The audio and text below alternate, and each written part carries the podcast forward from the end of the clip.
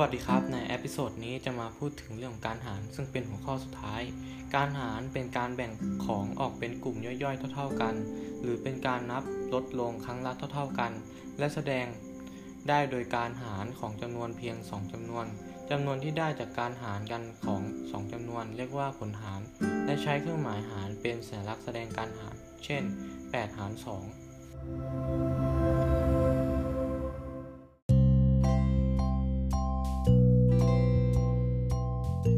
ตัวอย่างที่ 1 15 ถ้าลบออกครั้งละ 3 จะต้องลบกี่ครั้งถึงจะหมด ครั้งที่ 1 15ลบ3เหลือ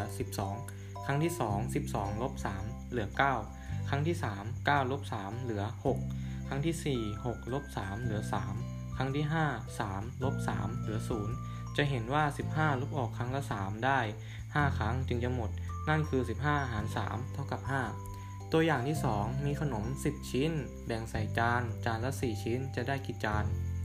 มีขนม 10 ชิ้น แบ่งใส่จานแรก 4 ชิ้น เหลือ 6 ชิ้น แบ่งใส่จานที่ 2 4 ชิ้น เหลือ 2 ชิ้น ดังนั้นแบ่งขนมใส่จานได้ 2 จาน และเหลือเศษอีก 2 ชิ้น นั่นคือ 10 หาร 4 เท่ากับ 2 เศษ 2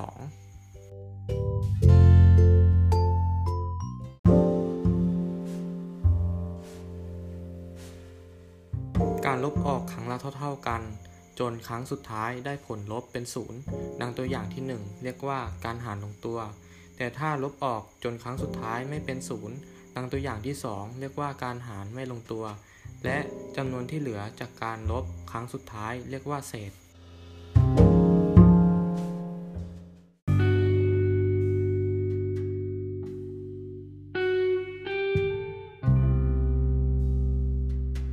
จากตัวอย่างการลบข้างต้นจะเห็นว่าการหารเป็นวิธีลัดของการลบ และประโยคที่แสดงการหารเช่น 15 หาร 3 เท่ากับ 5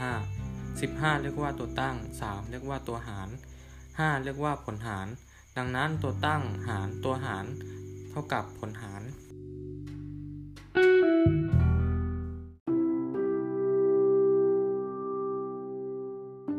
ตัวอย่างการหาร 184 หาร 8 เท่ากับ 23 วิธีคิด 1. 20 เป็นจำนวนมากที่สุดที่คูณกับ 8 แล้วได้ไม่เกิน 184 2. นำผลคูณ 8 คูณ 20 คือ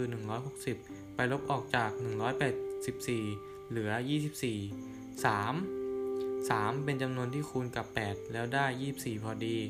นำ24 ไปลบออกจาก 24 ซึ่งเป็นตัวตั้งได้ 0 ดังนั้นผลหารทั้งหมดคือ 23